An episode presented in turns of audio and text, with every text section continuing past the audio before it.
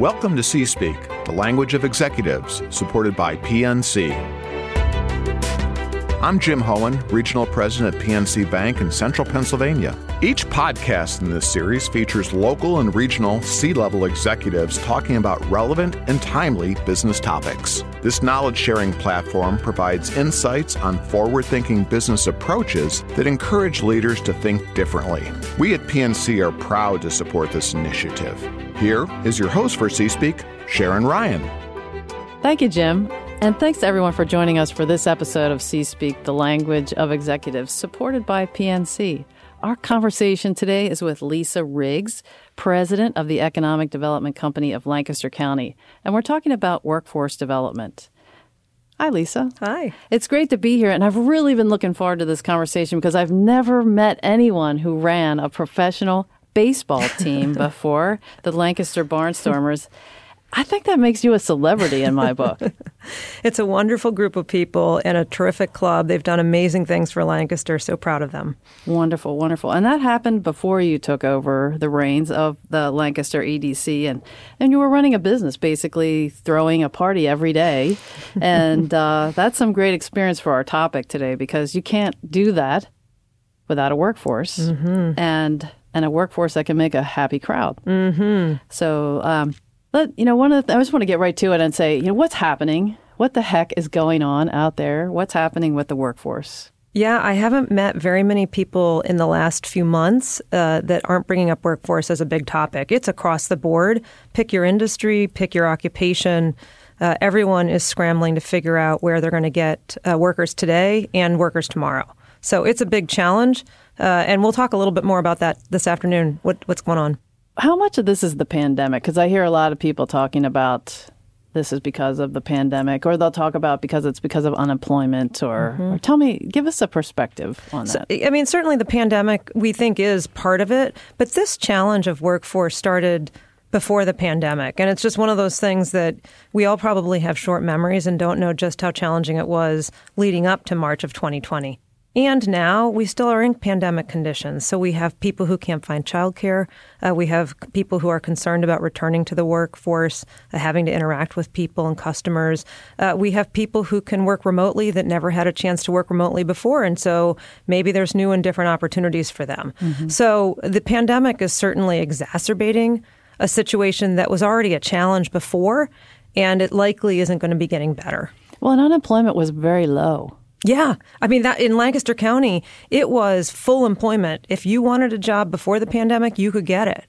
Uh, and what we're seeing now, uh, coming as we start to Im- evolve out of the pandemic, there's a lot of growth out there. A lot of companies we're talking about, again, across industry sectors, are seeing are seeing growth. So they're trying to hire back to pandemic levels and uh, pre-pandemic levels, and then hire above that. Mm-hmm. and that's part of the challenge too. Now, do you really think there is a pre and a post pandemic? Or are we, because we used to think about living through a pandemic, I think we're talking about living in a pandemic now. You know, maybe it's just my um, glasses half full optimism that we could say post pandemic. And I think, you know, it's, we're in a state of transition. Uh, I think part of it too is this uncertainty.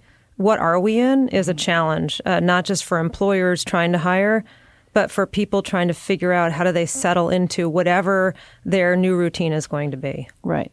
But the pandemic, the reason why I say pandemic is here to stay is because the pandemic has made changes to the workforce and how we work that aren't going to go away when we suddenly don't have as many germs floating through the air. I I think that's right. I mean, part of what we've seen is every company we've talked to has invested in some way, shape, or form in new technologies. It could be just to allow folks to be more successful working at home. It could be uh, different different types. Of, like, look, we all go into restaurants and we're using our phones to look at our menus these days. Mm-hmm. So some of these things uh, they were in the works over the last few years. That band aid got ripped off, yeah. and the question I think you're raising is a great one, which is you know, are we settling back into old patterns or are these some of these things that we've experienced here to stay permanently? Yeah, I think, you know, looking at the past is a crazy thing to do because we're not going there. And uh, the the job market has changed fundamentally. And so, mm-hmm. what are some of the ways that it has? What are those fundamentals that have shifted? Well, I, I think what the biggest thing we're hearing is really there's two different segments of people. People who have to be physically present in their jobs. So you think about frontline workers, healthcare, hospitality, uh, retail, manufacturing. Uh, so we have that group of workers, and then you have a group of workers that can work remotely, uh, professional services, accountants, lawyers, uh, um, nonprofit organizations that aren't on the front line. So there's there's different scenarios for different types of workers. For those that have to be in person, we are starting to see and hear from employers saying, can technology replace that that type of work? Or how can we use technology better or differently to take the reliance off of the human labor? For those people that are in the remote only work or maybe a hybrid situation what we're hearing from employers now is these people are mobile in ways that they weren't before.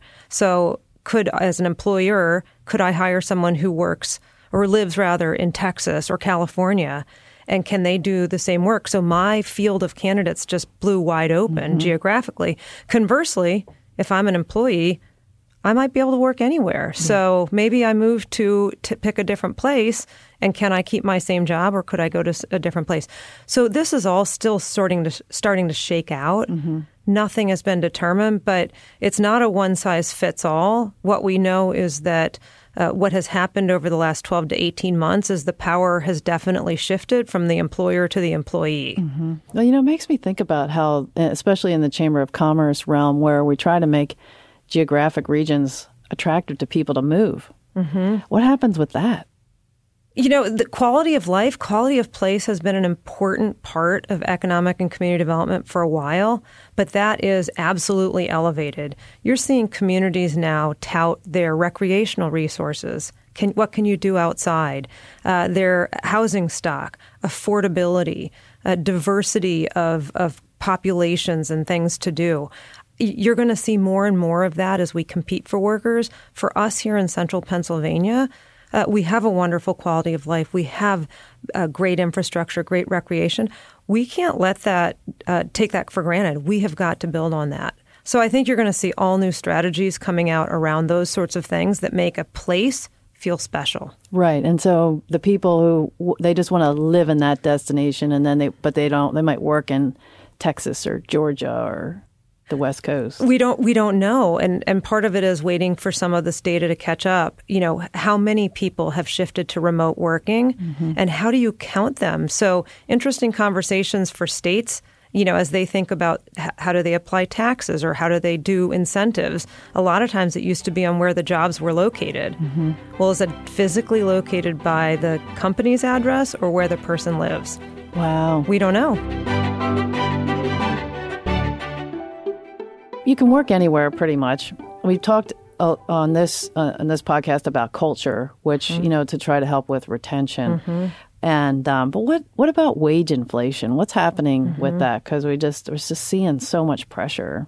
We are seeing wages increase, especially wages on the bottom tier of employees. So the lower skilled, lower wage jobs you've seen a huge shift up and now you know part of what we're all talking about are signing bonuses or things along those lines incentives what tricks can employers pull out to try to get new people uh, the question I think that we've heard from some employers is is this a change that's short term or long term? And our sense is uh, number one, you can't raise wages and then claw them back anytime soon. You know, just I don't see how you, f- you, you do that. But the reality is the demographics of the workforce are not, especially in Pennsylvania, not headed in the right direction to make the workforce shortage any better anytime soon. So supply demand. This is a you know this is a typical situation where we have uh, too many jobs and not enough workers. So the wage inflation unfortunately is likely here to stay for a while. And who knows, could even tilt worse at, for employers having to pay more to get the people they need. Yeah, I think you used the word tricks, and uh, that kind of raised my eyebrows because I'm like, you know, what about strategy? You know, there's uh, tricks. It seems like something impulsive, and and we really need to think about strategy and how we're how we're paying our employees. Yeah, I, I mean, I agree. And the reality for central Pennsylvania is a lot of our employers are smaller. 50, 75, 25. I mean, that's the vast majority majority of employers. And my goodness, these people have had a lot to deal with in the last 18 months. So you take the pandemic and trying to navigate all of those pieces, and then you have a workforce shortage. Many of these companies don't have a thick senior management team or an HR director. So, in the moment, in the short term, they are pulling out anything that they can beyond just sticking a sign out their of their business and saying hiring now and those signs are everywhere yeah but i'd love to get to the point of strategy yeah i saw the sign that said text and you're hired uh, but i think also the larger businesses are shifting work to smaller businesses which is great but it's because of workforce availability and mm. uh, small businesses have the same issues and uh, so i think it, when you're in the business what, what can you do i mean we mm-hmm. talk all day long about the problem but what the heck can mm-hmm. we do well, there's, I think, a discussion around short term. And, you know, and this is some of the tricks and the gimmicks that people are trying to do to get their name out. I really think the focus needs to be what's going to happen in the mid to long term because, uh, again, this is not a pandemic only problem. This is a challenge with demographics um, over time what we're really encouraging employers to do is to try to get more involved in their communities, specifically with their educational systems. So K through 12 and also with higher ed. And in Lancaster County specifically, we are blessed with wonderful school districts and a really neat group of K through of higher ed institutions across the board, very different organizations. But in the past, uh, the education system was the one that it's it's the feeder, but it also drove how people got jobs. Now, with jobs changing so much, different types of skills and requirements, different types of hi- hiring, the employers really need to ensure that the types of skills and workers they need are what's coming out of our school system. So even a connection with your local school district could be beneficial, probably not for your worker tomorrow, but maybe next year or the coming years, uh, so that the empl- the school districts know that you're there and that you're interested in hiring kids coming up through the ranks. Right. So when you say get involved, tell me, I want to know how. Like mm-hmm. I'm sitting there going, okay, if I wanted to do that tomorrow as a business owner, what do I need to do? Yeah, it's so it's yeah, you can't just walk up to the school and knock on the door. um, although actually, in some cases, maybe that's the best case. So you know, some of it is reaching out to guidance counselors, reaching out to uh, teachers that are in your field of study. So if you're if you're a manufacturer and you're doing something that requires engineering, you can talk to a teacher that teaches engineering, or talk to uh, the CT, local CTC. We all have CTCs, so they do a lot in the manufacturing area. So you got to find a way in and connect with some of the faculty and connect with the administration there, so that they can understand your programs and vice versa certainly there's rules around where can kids go everyone wants an internship how do i get you know students from from a classroom into my workplace there's rules that are have to be required uh, but these are schools that know how to do that I, I, would also point to our colleagues, the Lancaster Chamber, most of the chambers of commerce across the region. Uh, they have good programs on how to do internships, how to talk to your school districts, all of these sorts of things. So use your local chambers, use some of the uh, local programs that knit business and education together. I'm a board member of the Lancaster STEM Alliance, uh, which is really focused around science, technology, engineering, and math. Uh, so I would be a great person to talk to because we have. Uh, connections with all the school districts, the IU 13. Mm-hmm. Building those partnerships is what's going to be key in the long term. And then if you're in a small business, how do you do that? I, I guess I just sit there. I maybe have a little bias, but it's like, how do you how do you do that? It is yet another thing that is on your to-do list, right? As a small business person. However, my my point back would be there's no greater investment than your workforce today and your workforce in the future.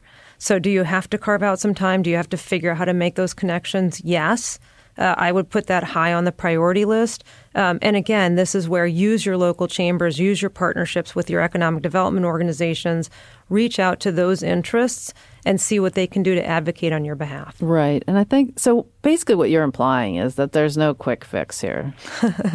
I wish there was a magic bullet. If we knew that or if that existed, I think we all would have found it by now. So, no, this is really hard work. Uh, and it's going to take a community wide effort. And again, business is in a really critical position here. They have to drive this equation, have to elevate how important certain skills are, certain occupations are for the future of the community. And then, so let's just say we have some success. in working with the schools. I was reading an article where it said that business is the new college, and um, I we I do hear a lot in the community talk about whether college is is a good investment mm-hmm. at this point because um, just need people now. Mm-hmm. And uh, so, why wait four years for them to get all their classes done when you could be putting them in a work situation now? Mm-hmm. Well, you know, I think it's the whole continuum. Every person has a different choice and a different need. Every school does, and every employer does. So I, this is where there's no one size fits all. But for people who are interested in getting into the workforce quickly, Absolutely. This is a best this is a great time to do it. There's many, many pathways to do that.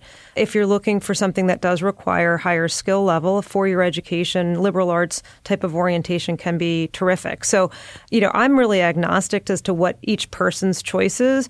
However, if you're eager to get into the workforce, it's a good time to do it. Yeah, I think people are willing to invest in that training whereas before it was like if you didn't have the four-year degree, you were just thought to be immature and not fully formed. Mm-hmm. And what we're starting to really see with a lot of the higher ed institutions, two year and four years, is much more boutique certificate type programs. So, could you get some additional training? Is it six weeks or three months as opposed to two years or four years? Mm-hmm. So, you can get some skills that are transferable to certain employers. I think you're going to see more and more of that. At least that's some of the trends that we're seeing. Really? What what is like what would that I haven't heard of that. What what are some of those? I mean, so I sit on the board of the College of Art and Design. Uh, mm-hmm. Uh, so there's a lot of discussion about the importance of graphics art, graphic art, and communication, and how that gets applied in business. So, does someone need to get a four-year degree to become a graphic artist, or could they? Could someone in a workforce come and get maybe a certificate that's a certain type of very intense training mm-hmm. over a mm-hmm. short period of time?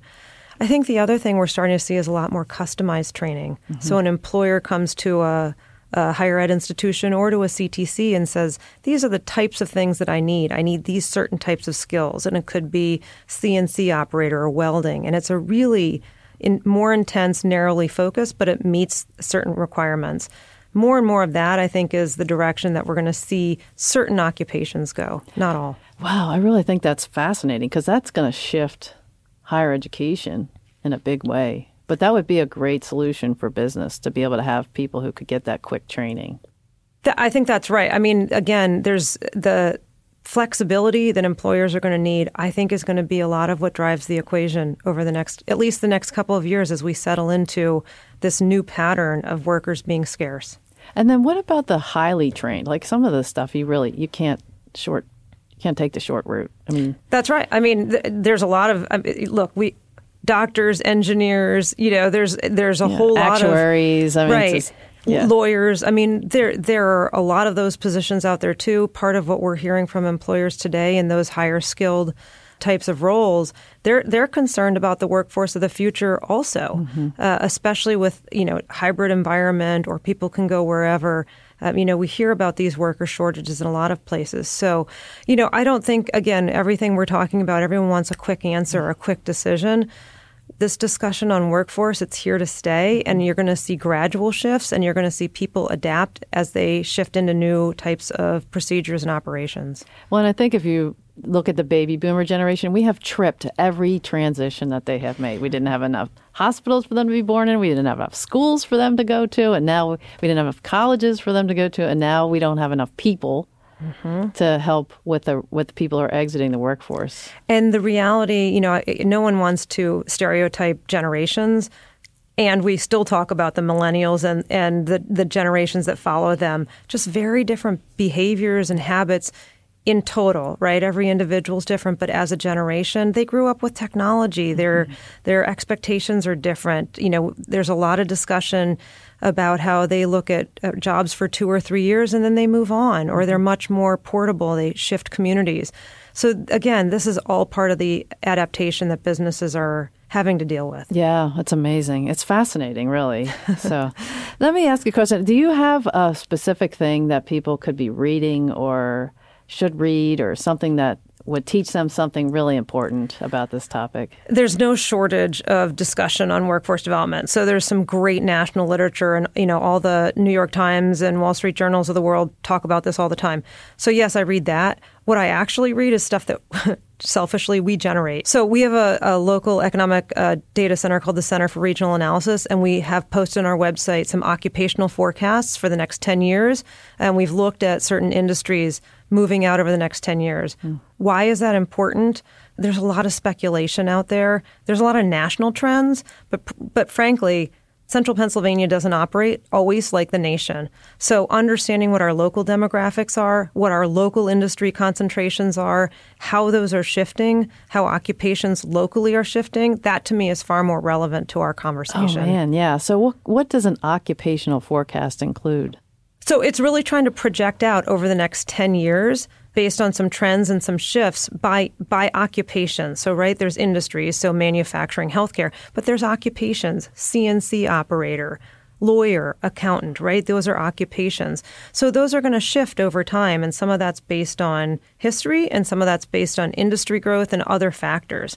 So we've been doing some of those projections working with some state partners looking out, especially for Lancaster County, 10 years and trying to figure out where are the gaps. Yeah. And the gaps are pretty big. So it's not it's not positive news. If you're looking for Rosie, don't go to our website. But if you're looking for honest answers, yeah. that's what we're trying to provide. But we never had to think about it before. I mean, it's just like, wow. I, mean, if I, a business owner should be running to that information now, and I'm I'm one of them because I'm like, wow, I never had to think about the future workforce for our business. So fascinating stuff. Amazing. I, I, would encourage business owners. It's there's no greater investment than being informed about the demographics and the changes in our local workforce mm-hmm. today, because you have to understand that they're not going to get better. They're mm-hmm. just going to get harder and so, how do you participate in that discussion and how can you best prepare for those sorts of changes ahead? Yeah, that's amazing. Thank you so much for that. And with so much you're, that you're doing that's making such a great impact, I still want to ask you though, why do you go to work every day? What makes you show up?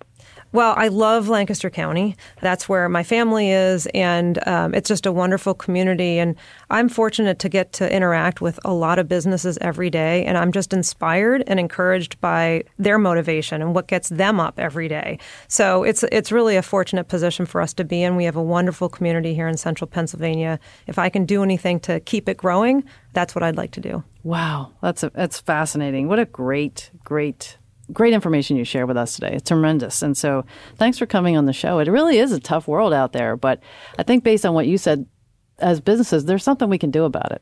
There's something we can do about it, and we have a lot of assets in this community to plan better for the future. Wonderful, wonderful. So thank you. Thank you again. My pleasure. And thank you to our listeners for joining us for this episode of C Speak, the language of executives, supported by PNC. You can find more episodes of C Speak by going to witf.org slash Speak. And thanks again to our guest, Lisa Riggs. Until next time, I'm Sharon Ryan. That ball is out of here. I always wanted to do that.